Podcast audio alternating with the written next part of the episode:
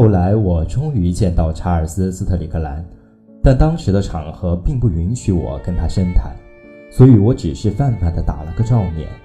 那天早上，斯特里克兰太太派人送信来，说她准备在当晚举办宴席，正好有个客人临时变卦，她让我去填补空缺。她写道：“我要事先提醒你，你会无聊到死的。这次晚宴早已注定会极其无趣，但如果你能来，我还是非常感激的。你我毕竟还可以彼此聊聊。”我觉得却之不恭，便接受了邀请。在斯特里克兰太太介绍我时，她的丈夫漫不经心地跟我握了握手。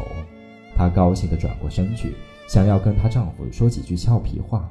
我请她来是要向她证明我是真的有个丈夫，我想她先前是有点怀疑的。斯特里克兰露出礼貌的笑容，就像那种人们听到笑话又觉得不好笑时会挤出的笑脸。但她并没有开口。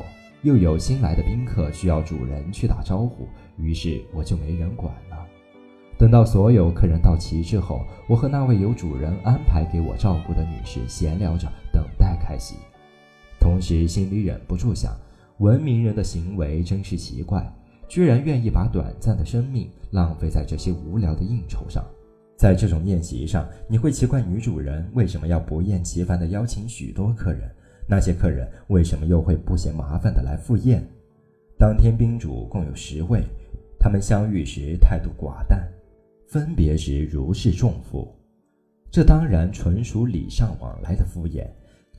斯特里克兰夫妇拖欠人家几顿饭，所以尽管对这些人毫无兴趣，但还是邀请了他们，而他们居然也来做客，这是为什么呢？也许是为了避免总是夫妻两人吃饭的无趣，或者为了让他们的佣人可以休息，也可能是由于他们没有理由拒绝，或者由于他们被拖欠了一顿晚饭。在座有某位御用大律师携夫人，某位政府官员及其太太，斯特里克兰太太的姐姐和姐夫麦克安德鲁上校，还有某位国会议员的妻子。正是这位议员发现他在国会有事不能来，我才得以叨陪末座。这些客人的身份都很尊贵，几位女士见惯了大场面，所以并没有盛装打扮，而且她们向来养尊处优，也犯不着去取悦谁。几位先生则显得庄重大方，反正他们全都摆出志得意满、顾盼自雄的派头。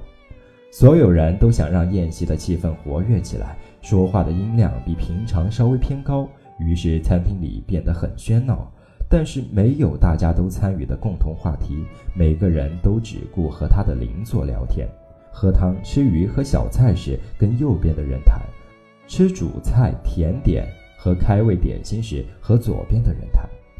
他们涉及的话题包括政局和高尔夫球，他们的子女和最新的戏剧皇家学院展览的画作，天气和他们度假的计划。交谈从未中断过，喧闹声越来越响。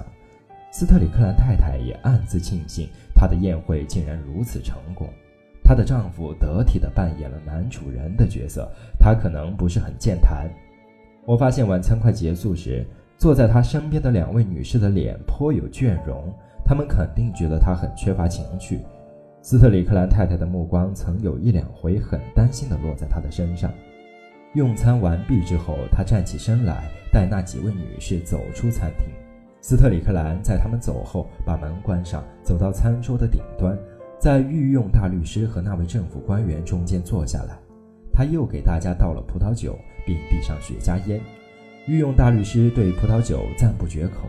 斯特里克兰告诉我们这酒是在哪里买到的，接着我们聊起了红酒和香烟。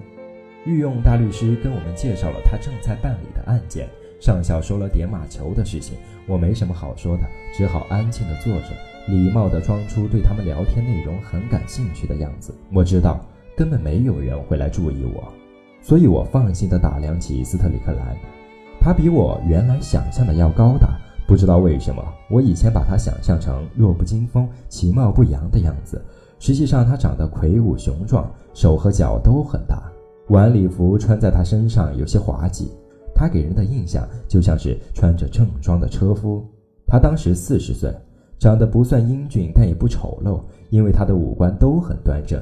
但他们比普通人的五官要大一些，所以有些五大三粗的感觉。他的胡子刮得很干净，那张脸光溜溜的，看上去很不舒服。